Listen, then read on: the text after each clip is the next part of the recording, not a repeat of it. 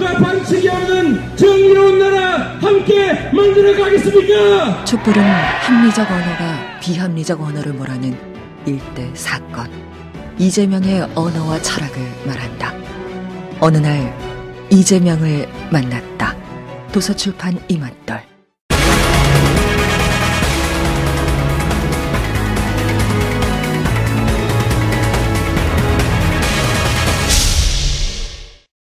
박영수 특별검사팀이 어제 우병우 전 민정수석에 대한 구속영장을 청구했습니다. 우 전 수석의 범죄 혐의는 총 4가지. 최순실 국정농단을 묵인 그리고 방조하고 또 우 전 수석 가족 기업의 횡령을 감찰하던 특별감찰관을 해체한 의혹과 관련해 직권남용과 직무유기 그리고 특별감찰관법 위반 혐의를 적용했습니다. 또 우 전 수석이 지난달 9일 열린 최순실 게이트 청문회에 불출석한 것에 대해 국회 증언과 감정 등에 관한 법률 위반 혐의도 적용했습니다. 한편 특검이 지난 18일 우 전 수석을 소환한 후 바로 다음날 구속영장을 청구하는 발빠른 모습을 보인 것은 최 씨의 조카 장시호 씨가 결정적인 역할을 한 것으로 관측됩니다. 특검이 장 씨 측으로부터 민정수석실과 최순실 씨 사이에 오간 것으로 보이는 인사청탁 파일과 최 씨가 직접 쓴 메모를 확보했기 때문입니다.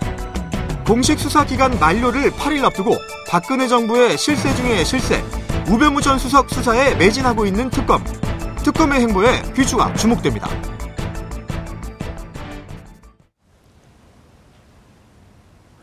(2월 20일) 월요일 정봉주 품격시대 두 번째 이슈 들어가겠습니다. 특검이 우병우 전 수석에 대해 직권남용 혐의 등으로 구속영장을 청구했습니다. 이 문제와 관련해 전문가 세 분 모시고 말씀 나눠보도록 하겠습니다. 고재열 시사인 기자님은 계속 자리 지켜주고 계시고요. 손수호 변호사님 나오셨습니다. 네, 안녕하세요. 예. 이종훈 평론가님 자리하셨습니다. 안녕하십니까. 예. 시청자 여러분들께서도 샵 5400으로 토론에 참여해 주시길 바라겠습니다. 어, 고 기자님. 네. 19일, 어, 19일이면 무슨 요일인가요? 일요일입니다. 오, 일요일 날 구속영장을 청구했고, 소환은 18일 날 되지 않았나요? 네, 그래서 19일 새벽에 예, 마친 걸로 알고 있습니다. 예, 그리고 19일 오후에, 아니, 그러니까 보통 이제 이런 이슈가 큰 거는, 어, 일요일, 그 기자분 시간 잘 알겠지만, 일요일 서너 시, 혹은 네다섯 시쯤 하게 되면, 그 다음 날 언론에 일면 탑을 장, 장식하는 거거든요. 네. 그래서 예전에 안철수 의원이 토, 일요일 오후 3시에 기자회견을 많이 했죠. 네. 그 다음날 그 이슈를 좀 받으려고. 뭐 특검의 자신감이 읽히는 부분이기도 하고요. 아, 그래요? 예. 예. 그리고 내 혐의가 네 가지였지 않습니까? 예. 직권남용과 권리행사 방해, 그리고 직무유기, 그리고 특별 관찰 아, 감찰관 이 조사 방해, 그리고 국회 증언에 관한 이제 법률 위반 이 네 가지였는데 어, 제가 좀 판단하기에는 어, 그 동안에 다른 수사를 진행하면서 어, 더 명확해진 부분들이 모여서 어, 그걸 바탕으로 해서 이런 확신을 좀 할수 예. 있지 않았는가. 그리고 예. 좀 저런 측면도 있는 것 같습니다. 그러니까 이미 이제 구속되거나 그리고 이제 제가 드러난 다른 사람들한테 봤을 때 이제 밖에 우병우만 우병우 전 수석만 남아 있는 것을 그들이 어, 그렇게 혜택을 베풀 필요가 없잖아요. 그래서 우병우 전 수석에 대한 수사에 다른 어, 수석이나 예. 그런 사람들이 많이 협조를 했을 것 같다라는 음. 예, 그런 생각이 들었습니다. 안종범 수석 입장에서는 좀 억울하지 않을까요?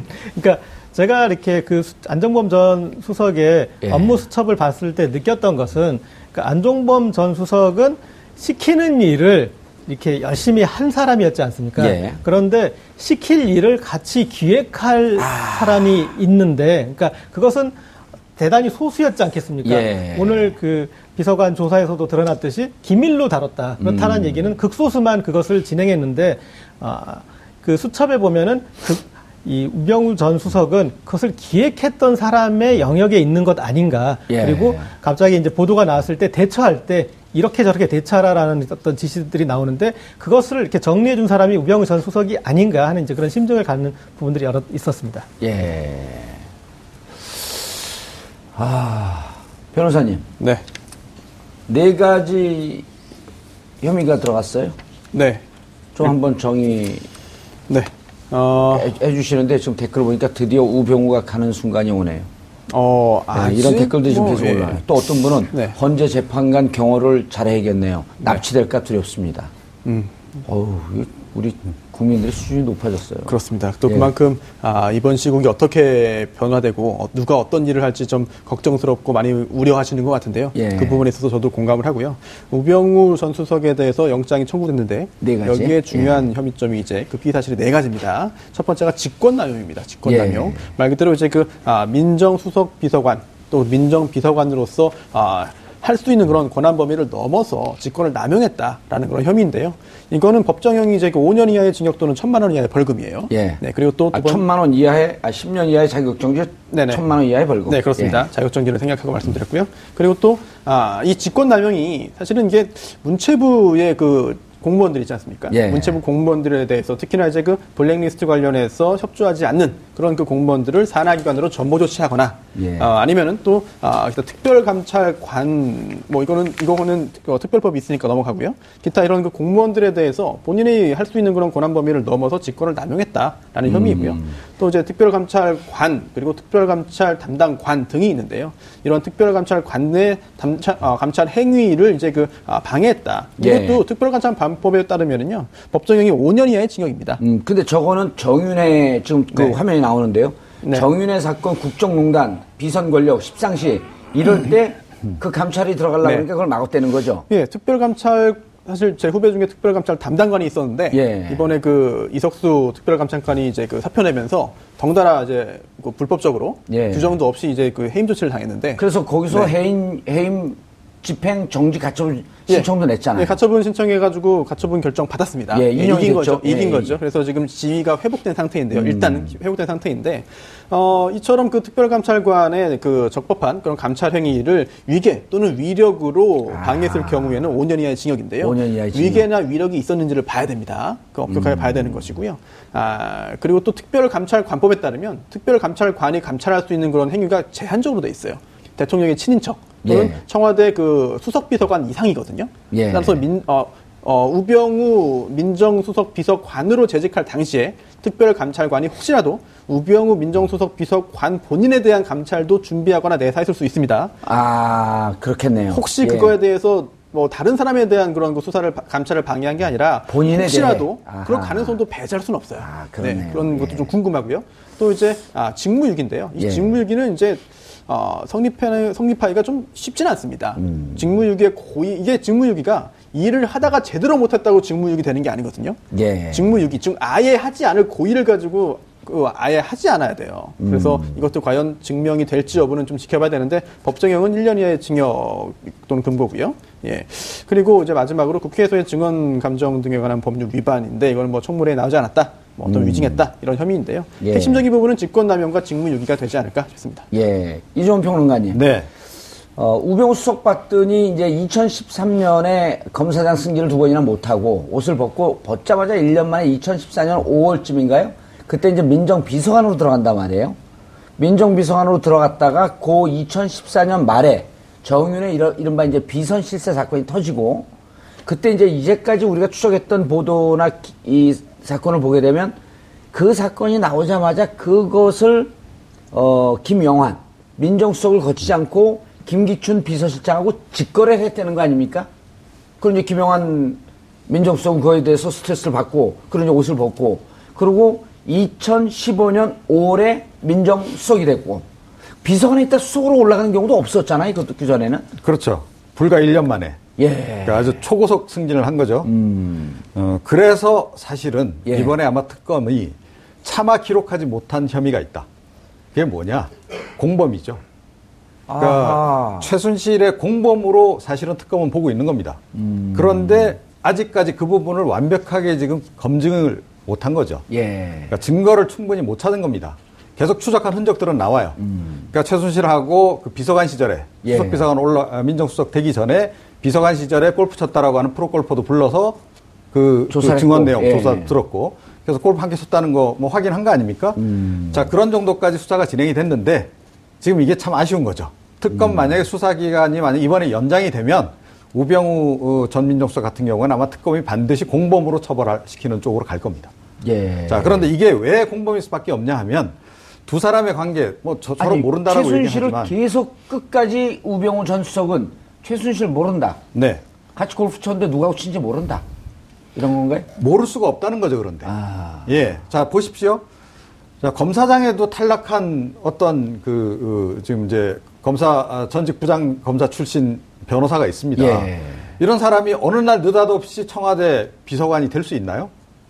그건 불가능한 일이에요. 음, 그죠? 그러네. 그러니까 박근혜 대통령 예를 들어 2012년 대선 과정에서 대선 캠프에서 무슨 법률 자문단이라도 하다못해 했다면 뭐 그럴 수 있어요.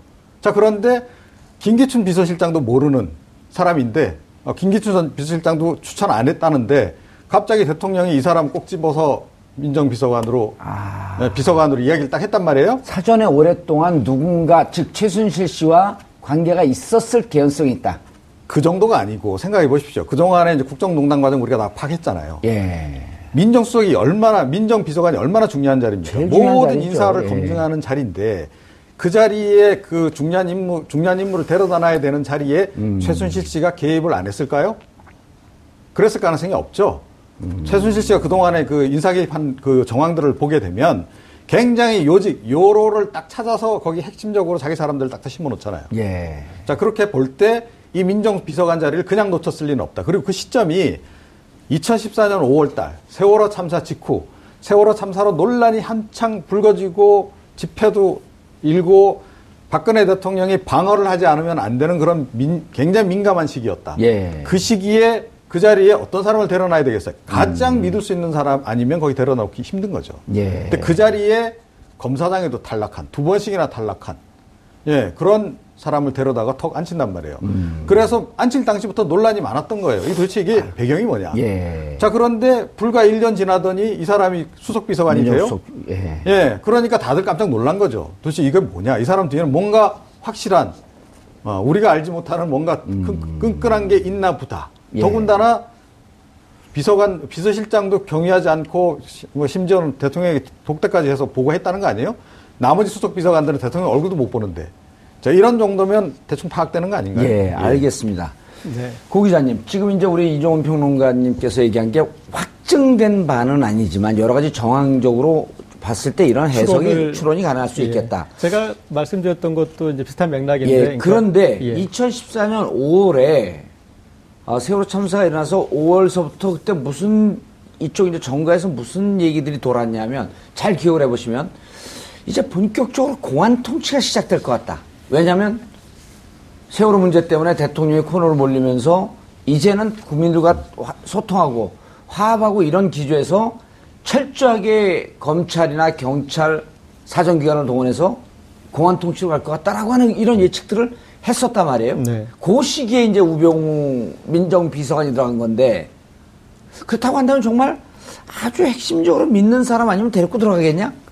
그렇다면 이제 역으로 이런 유출을 할수 있겠죠. 그러니까 예. 민정 비서관으로 들어오기 전에 최순실 씨 본인이든 최순실 씨 측에서든 음. 아마 이 자문을 구했을 수 있습니다. 이 상황을 어떻게 할 것이냐, 어떤 식으로 그런 식으로 해서 이 사람 얘기를 계속 들어보다가 예. 아이 사람 이 이거에 대해서 어, 머리가 돌아간다. 음. 음, 그런 것들을 일정 정도 왜냐하면 위기 국면에 어떤 구원투수로 예. 스핀 닥터로 부른 사람이기 때문에 아, 그런 정도의 밖에서 어떤 그 스스로 검증을 했을 것 같습니다. 이게 뭐 중요한 검, 그러니까 좋은 의미의 검증은 아니지만 이런 타겟을 어떤 식으로 풀어갈지 어떤 수를 낼지 그것을 본 것이고 그 다음에 비서관에서 수석으로 승진할 때는 어쨌든 그 정윤회 문건 그 터졌던 그런 것들을 잘 마무리했잖아요. 예. 예. 그런 것들이 증명돼서 이렇게 이제 민정수석이 된 것이고 그리고 아, 그런 일련의 과정이 있었기 때문에 우병우 수석은 모른 그러니까 집안이나 여러 가지 정황 집안끼리 알았던 거나 이런, 이런 상황에서 모른다라고 말할 수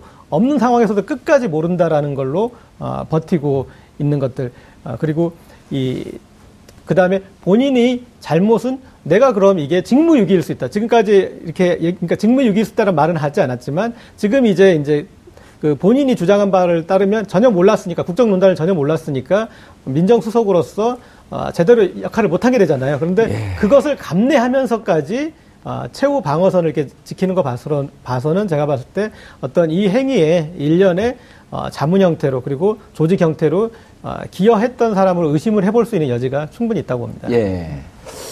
손 변호사님, 네. 그 이제 법조계 출입 기자들 네.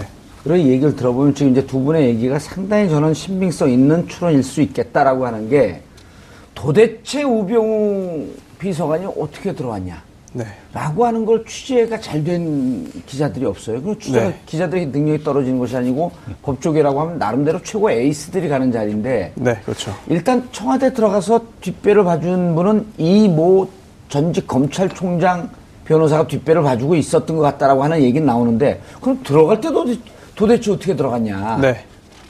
그러다 보니까 여러 가지 추론이 나오는 거죠. 그 중에 아, 좀 더 힘을 예. 얻고 있는 것이 바로 이제 장모와의 예. 장모와 최순실 씨 사이에서의 어떤 그 연락이 되어서 결국은 장모의 힘에 의해 청와대에 들어온 거 아니냐라는 그런 의혹이 계속 제기되고 있는 거죠. 예. 아직 확인되지 않았습니다만 그리고 또 사실 장모 우병우 전 수석의 장모도 어, 그 증인 채택됐지만 출석하지 않았고요. 예. 여러 가지가 있는데 어, 골프를 같이 쳤다.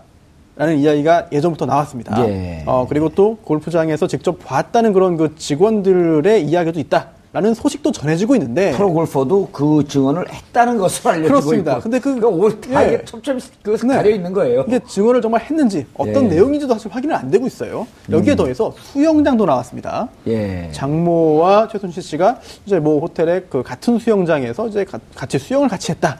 이야기도 나오는데 이게 확인된 건지는 모르겠습니다만 이처럼 여러 가지 그 추정이 나오고 여러 가지 이제 짐작들이 나오는 걸 볼 때 분명히 우병우 전 수석이 청와대에 들어갈 때 뭔가 누군가 정상적이지 않은 힘을 썼다는 그런 아, 합리적인 추론을 할 수 있겠습니다만 예. 그게 도대체 뭐냐 짐작은 되죠. 예, 그런데 이번에 이제 특검이 어 최순실 필체로 포스트잇 사진 촬영에 나왔단 말이에요. 네. 뭐라 하냐 민정수석실로 보내라. 네. 추천 중 인사청탁 청탁 이제 파- 그 무슨 가방에 그 지- 장시호 씨 이제 증언이 화장실 할 때도 들고 간 가방이 있어서 저 무척 대단히 중요한 가방이다. 그래서 몰래 열어 몰래인지 그냥 열어봤더니 그 안에 이런 청탁에 관련한 인사 파일이 있었고 검찰 특검팀 관계자 이렇게 보도 나온 거예요. 이 파일에는 이철성 경찰청장을 포함해 정관 금융계 고위직 10명의 이름이 포함되어 있었다. 이게 네. 인사청탁 파일이었다. 그 중에 우병우가 있었던 거 아니냐. 그렇죠. 왜냐하면 아, 민정수석실로 보내라. 예. 라는 글 최순실 씨의 필체로 쓰여진 그 어, 글이 있었다. 예. 또 추천 중이라는 표현도 있었다. 이런 걸 볼 때 어, 민정수석실의 누구인지 정확히 뭐 특정하기는 어렵습니다. 예. 그러나 아, 한 사람 한 명밖에 없습니다. 그렇습니다. 예. 그리고 아, 우병우 전 수석이 당시 민정수석 비서관이었고 또 우병우 당시 민정수석 비서관에게 보낸 인사청탁이 아니겠느냐라고 하는 진작을 할 수 있겠죠. 그리고 이 부분에 대해서 최순실 씨에게 물어봤겠습니다만 여전히 뭐 묵비권을 행사했으니까 장시호 씨는 뭐라고 얘기를 했나요? 어, 장시호 씨 같은 경우에는 이야기를 했습니다. 예. 어, 그런데 사실 장시호 씨가 이게 누구를 의미하는지를 알지 못해요. 그래서 아, 그냥 요거만 네. 촬영해놨다. 그렇습니다. 이걸 어떻게 입수했으며 이걸 어떻게 보관했는지 그 시기가 언제인지 장소가 언제- 어디였는지 등등에 대해서는 진술을 했습니다만 이거의 의미에 대해서는 장시호 씨가 알 수는 없는 거거든요. 따라서 아마도 그 장시간 동안 우병우 전 수석에 대해서 피의자 신문을 아, 하면서 이 부분에 대해서도 물어보지 않았을까 싶고요. 또한 또 이번에 구속영장을 청구하면서 영장 청구서에 첨부한 그런 증거 자료 중에 이 부분에 대한 이 부분이 분명히 들어가 있을 거고 이에 대한 그 아, 특검 측의 해석 또 특검 측의 주장도 자세하게 들어가 있을 겁니다. 예. 아마 내일 영장 실질검 실- 심사 과정에서 이 아, 증거 새로이 나타난 이 증거를 어떻게 살 것인지 과연 우병우 전 수석이 인사청탁을 받은 것인지 받았다고 한다면 그동안 최순실을 몰랐다고 했던 것이 거짓인지 등등까지 밝혀질 가능성도 배제할 수 없겠습니다. 알겠습니다. 이전 평론가님, 네. 요그 장시호 씨 증언이 무척 지금 중요한 결정적인 증거로 계속 나오는데요. 어, 특검 장 씨로부터 이제 이런 얘기를 들었다는 거 아니에요? 그 우 전 수석이 민정수석이던 당시에 어, 민정수석실이 이제 아까 얘기했던 이 누굽니까? 그 이철성 경찰청장이 네. 안 된다. 그러니까 왜 안 되냐 하면서 화를 내면서 누군가하고 통화하는데 그게 이제 우병우인지는 모르겠지만 이모가 그걸 통화하는 걸 들었고 또 그 가방은 에르메스 백 안에서 이거를 찍어놨다는 거거든요. 가장 결정적인 대목은 그거죠. 화를 냈고 예. 화를 낸 결과 경찰청장이 됐다는 거 아닙니까 그 사람이. 아, 나도 누군가 화를 내줬으면 좋겠네. 그렇죠. 복권이 돼, 복권이 되게. 아무나한테 화를 내서 인사가 안 될 인사가 되나, 되나요? 그렇죠. 그 인사를 결정할 만한 사람은 누군가요? 대통령이거나 아니면 정화도 그렇네요. 민정수석 어, 정도 되고 되지 않으면 예. 이거 그런 통화를 할 수가 없는 거죠. 예. 사- 통화 상대 자체가. 자, 그런데 우병우 민정수석이 민정수석이 딱 되고 난 다음에 제일 먼저 한 게 뭐냐면 각 그 정보기관의 정보 라인을 장악한 거 아니었습니까? 그래서 국정원 저 국내 정보 파트 차장 자기 친구 보내고 그다음에 경찰 정보 라인 다 자, 기 사람으로 바꾸고 다 이런 식으로 해서 우병우 라인으로 다 바뀌었다는 거 아니에요? 자, 그래서 우병우 라인 중심으로 이른바 공안 통치가 시작이 됐다라고 좀 일반적으로 보는 겁니다. 예. 자, 그런데 그, 어, 그거, 그 이후, 그 작업이 결국 무엇을 위한 작업이었냐면 그 이후에 일어나는 모든 인사관, 인사를 장악하기 위한 사실은 이게 사전 정지 작업에 해당했다는 거죠. 자, 이렇게 정보를 장악한 상태에서 사실은 이제 인사정보가 다 결국은 그 정보 라인 통해서 들어오는 거 아닙니까? 그러면서 인사에 개입을 하는 겁니다. 문체부 인사는 그야말로 지엽적인 한 부분에 불과했던 거고 이미 드러났잖아요. 그러니까 우- 어, 사실은 이제 뭐 확증은 어, 확정 확정적으로 결론이 난 건 아니지만 우병우 전 민정수석이 이른바 기무사령관 인사에도 개입을 했다.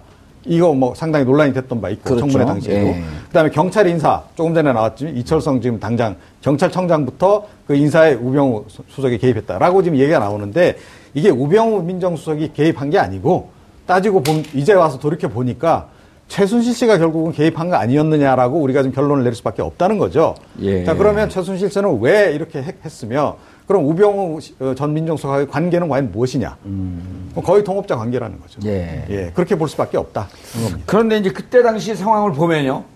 고 기자님. 네. 어, 이제 이게 장시호 씨 증언입니다, 특검에서. 네네. 사진을 찍어 놓으니까 이제 그 장씨 그 친구인지 뭐 기- 옆에 있던 분이 야, 이거 이렇게 했다 회장님한테 혼나면 어떡하냐. 네. 그래서 요 대목이 재밌어요. 이게 미래의 나를 살릴 거다.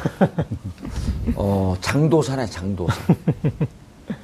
네. 어떻게 알았을까? 이게 그때 이모하고 이미 사이가 막 갈라지고, 갈라지고 있었나요? 아니면 상황이 좀 위험하다 이렇게 감지하고 있었을까요? 제 생각에는 그거보다 아, 이- 이때는 수배됐, 막 그 사람들이 도망 다닐 때였었죠? 이모가 본인을 예. 본인을 이용할 수도 있다라는 그러니까 이모가 나를 버릴 수도 있다라는 이제 그런 이모를 알기 때문에 아. 어, 그래서 이제 어, 그럴 필요성을 느꼈을 것 같고요. 예. 그리고 사실은 이제 정부 고위급 인사의 특징에 가장 결정적인 특징은 그거 아닙니까? 막판 뒤집기. 예.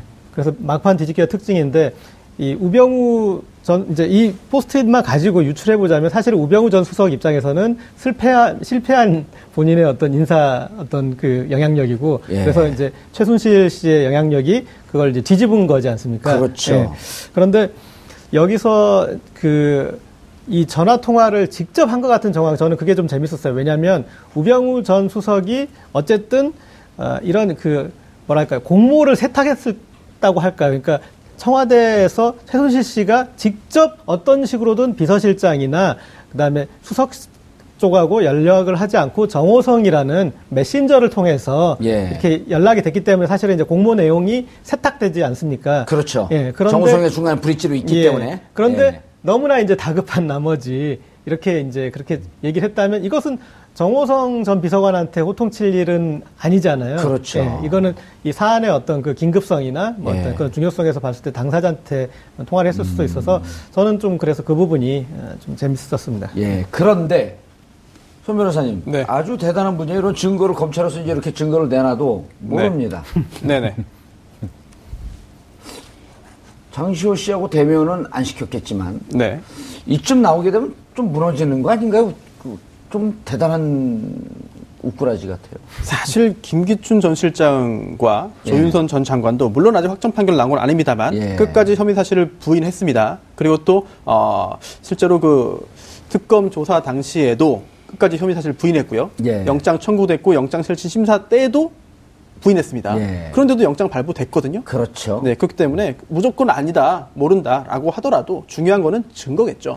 근데 아니다라고 예를 들어갖고 지난번 이재용 그 네. 부회장 때도 봤더니 일부 변호사들하고 이제 그 이후에 후일담을 들어봤더니 네. 뇌물 준거 인정을 하고 네. 그리고 이제 국외재산 도피나 이런 걸 애당초 받지 말았어야 되는데 뇌물 줬다라고 하는 것을 나는 팔목 비틀려갖고 강요해서 줬다라고 부인하니까 부인하게 되면 이 사람은 증거를 인멸하려고 그런 거 아닙니까? 네. 라고 하는 것에 오히려 영장 발부에 사유가 된다는 그런 얘기를 하던데요. 네. 그래서 아, 끝까지 예. 아니라고 하려면은 정말 확실하게 다 피해갈 수 있을 때 그런 작전을 펴야지. 예. 나중에 어디선가 뭔가 증거가 튀어나오고 누군가 배신자가 나오고 진술이 나와서 처음에 했던 범행 사실의 부인이 나중에는 정말 오히려 자기 자신에게 자충수가 될 수 있거든요. 예. 그래서 이재용 부회장 같은 경우에도 뇌물이 아닙니다. 강요에 의해서 피해를 피해자지 돈을 저는 뜯긴 겁니다라는 취지의 예. 이야기를 했다면 그런 주장을 끝까지 할 수 있어야 되는데 그럼 그런 주장에. 배치되는 그런 것들이 나왔기 때문에 결국은 이제 구속까지 연결됐다고 보고요. 예. 또한 김기춘 전 실장, 뭐 조윤선 전 장관 같은 경우에도 유사한 사례입니다. 음. 따라서 우병우 전 수석 같은 경우에도 이제 내일 영장 실질심사 열리는데요. 어떻게 보세요? 가능성이 충분히 있어 보입니다. 예, 비율로 따지세요. 비- 숫자로 말해야 되나요? 예. 아, 사실 법조인이 이게 그 수- 승패나 이런 거에 예. 숫자로 말씀드리면 안 되는데 제가 볼 때- 6437 어느 쪽으로 가겠어요? 아 저는 65% 하겠습니다. 65% 중간에 네. 예 간보는 간 보는 겁니까? 65 65도 세게 본 거예요. 아, 그럼요. 예. 매우 우리- 긍정적으로 본 겁니다. 예, 이종훈 뭐 변호사가 65%면요 거의 120%쯤 얘기한 거예요. 어떻게 보세요?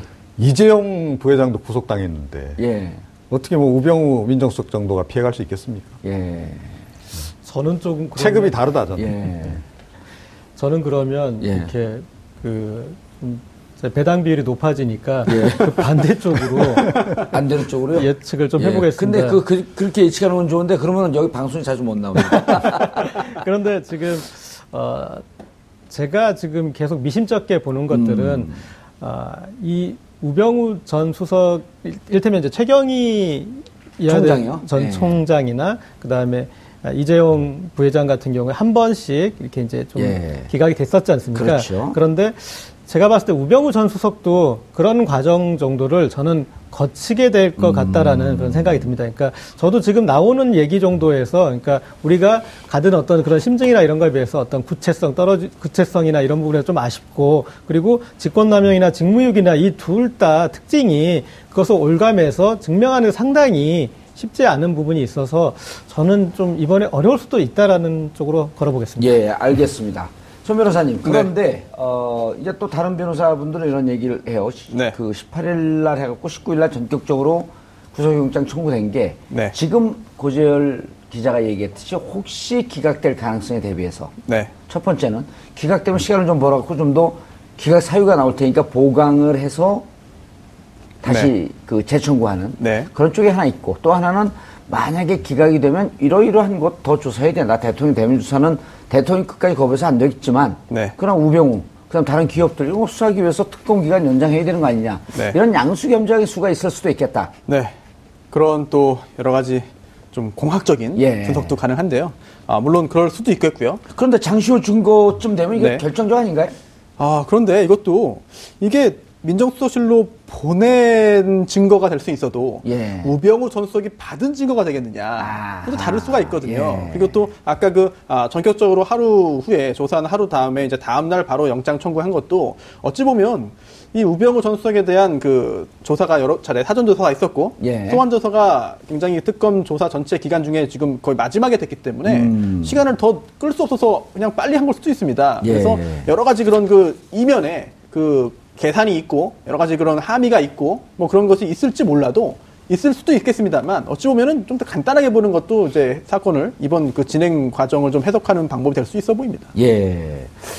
평론가님, 네. 그 오늘 전격적으로 안봉근 전 비서관이 어, 노- 이른바 이제 박근혜 대통령을 근 20년 동안 지근거리에서 보좌했던 사람 아닙니까? 네. 계속 헌재는 불출석하다가 특검에 전격적으로 소환 응한 이유가 뭘까요? 특검에도 계속 안 나오다가 갑자기 나왔잖아요. 예. 지연 전략이죠. 그리고 헌재도 아마 이제 저 추석하겠다라고 뭐할 겁니다. 음. 그래서 대리인단이 어 뭐 이 저 나온다고 하는데 한 불러해서 얘기 들어봐야 되지 않겠냐. 예. 뭐 필요하면 제가 보기에는 뭐 이재만 전 비서관도 나서고 다 나설 가능성이 높다. 막판에. 다른 측면에서 이런 거볼수 있지 않을까요? 예를 들어갖고 예. 어, 39건의 노트도 이제 결정적, 이른바 이제 뭐 도승지 사초라고 하는 그런 것도 오고 그랬는데 여기에 안봉근 이재만이 만약에 협조하지 않으면 빠져나갈 수 없는, 구속을 피할 수 없는 이런 증거 때문에 일정하게 이제는 더 이상 어, 도피할 수 없는. 그래서 뭔가 아, 자기도 특검에 대해서 자기에게 유리한 진술을 해야 하는 이런 건 없을까요? 그런 거였다면 진즉이 나왔겠죠. 아 그런 게 있었다고 그렇죠. 한다면 그러니까 미리 음. 나왔을 텐데 안 나왔단 말입니다. 예. 그런데 끝에 거의 지금 이제 뭐 일주일 정도밖에 안 남은 이 상황에서 지금 딱 나왔단 말이에요. 네. 그것이 무엇을 의미하느냐? 지연 작전, 예, 작전 지연 것이다. 전략 말고는 뭐 달리 해석할 수 있는 길이 없다. 예. 전 그렇게 생각하고 아마 저기 대리인단에서 뭐 분명히 또 헌재 또 증인 추가로 또 뭐 채택 시켜달라고 또 분명히 얘기할 가능성이 높지 않나 이렇게 생각합니다. 예.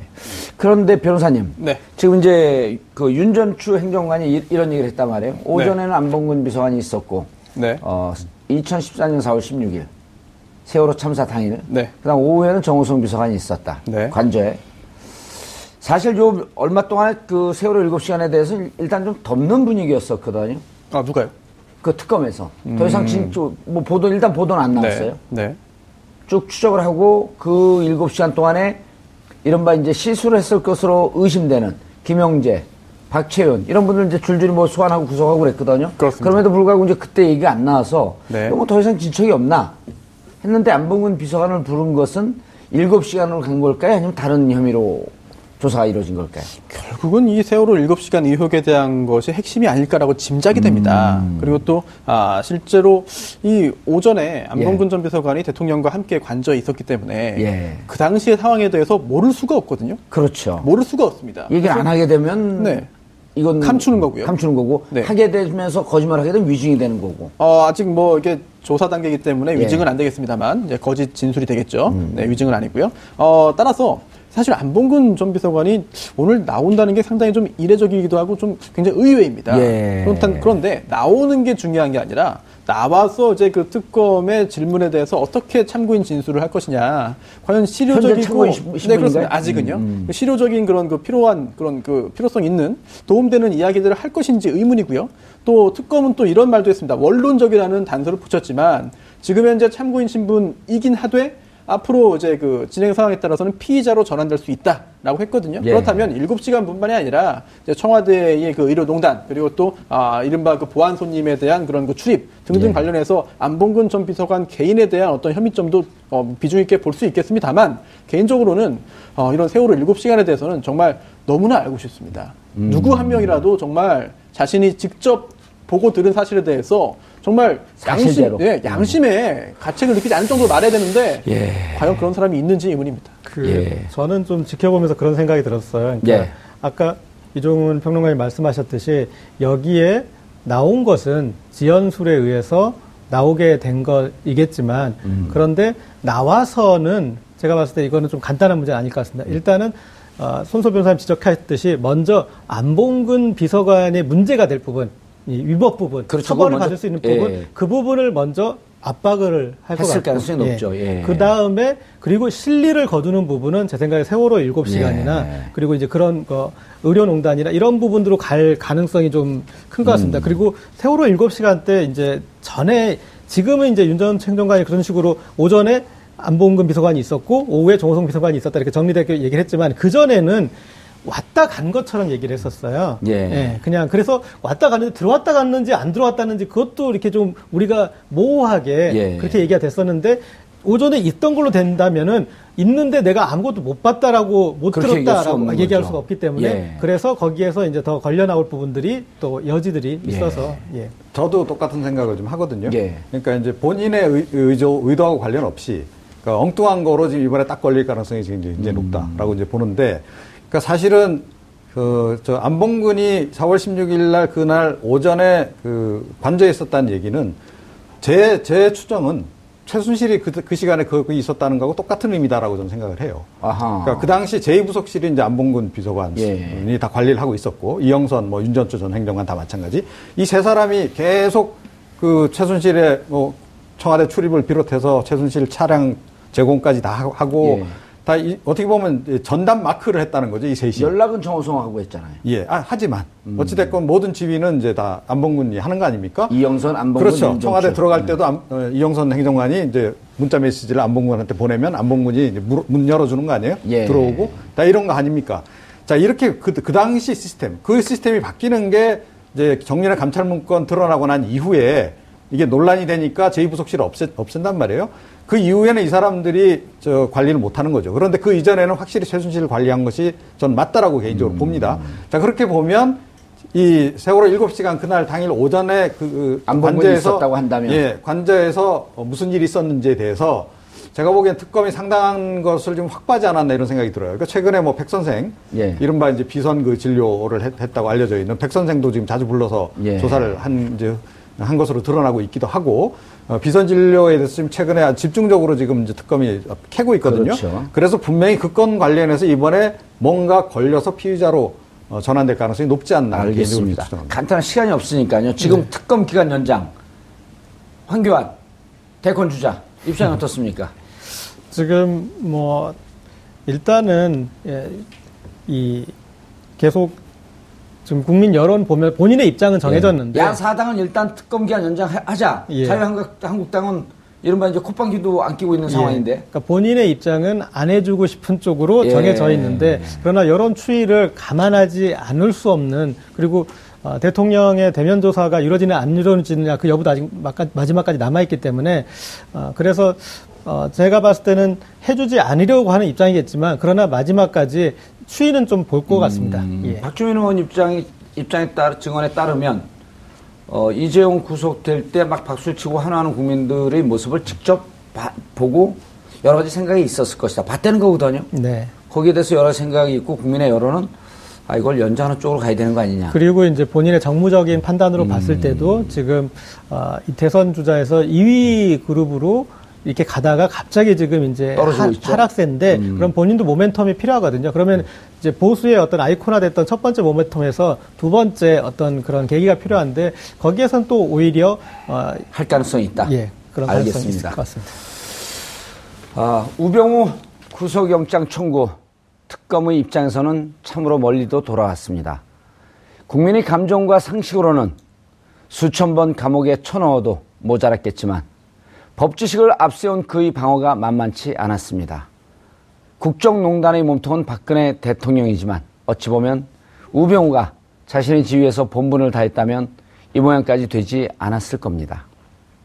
나라를 걱정하고 바로 세우는 일을 하라고 맡겨놓은 자리에서 그는 자신의 사사로운 이익을 지키기 위해서 모든 일을 뒤틀어 놓았고 자신의 왜곡된 잣대로만 처리했습니다. 그가 민정수석으로 저지른 일은 고양이에게 생선 가게를 맡겨놓은 것보다 더 끔찍했습니다. 도덕과 정의가 배제된 지식은 흉기에 불과하, 불기- 불과하다는 말은 바로 이 비뚤어진 천재에게 적용되는 말인 듯 합니다. 한 번만이라도 정의가 이긴다. 선은 반드시 이 악을 제압한다는 가장 기초적인 상식이 통하는 그런 모습을 보고 싶습니다. 2월 20일 월요일 정봉주의 품격시대 마치겠습니다. 감사합니다.